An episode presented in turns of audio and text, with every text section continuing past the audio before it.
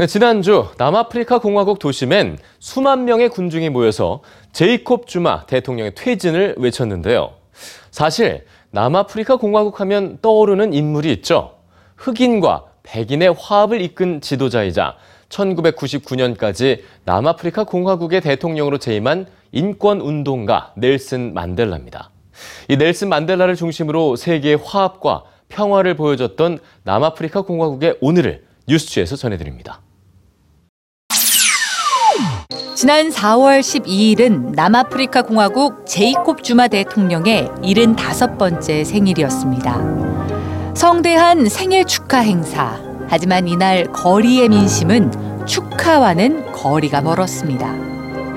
우리는 주마가 지겹도록 싫다. 주마는 물러나야 한다. 물러나라. 대통령의 생일에 대통령의 퇴진을 외친 대규모 집회.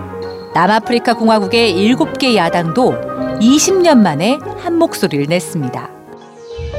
2009년 집권 이후 부패 스캔들이 끊이지 않았던 주마 대통령.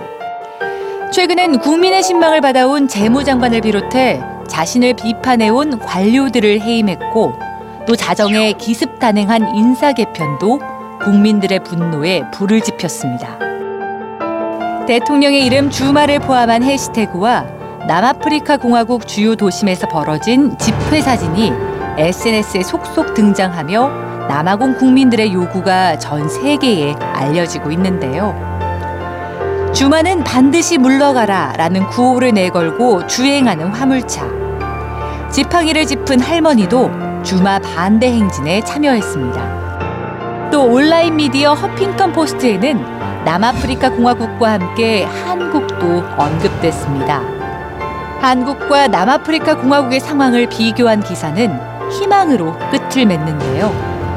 한국의 본보기가 남아프리카 공화국을 진심으로 걱정하는 국민들에게 희망이 돼줄 것이다. 개인의 소셜미디어에도 한국은 언급됐습니다.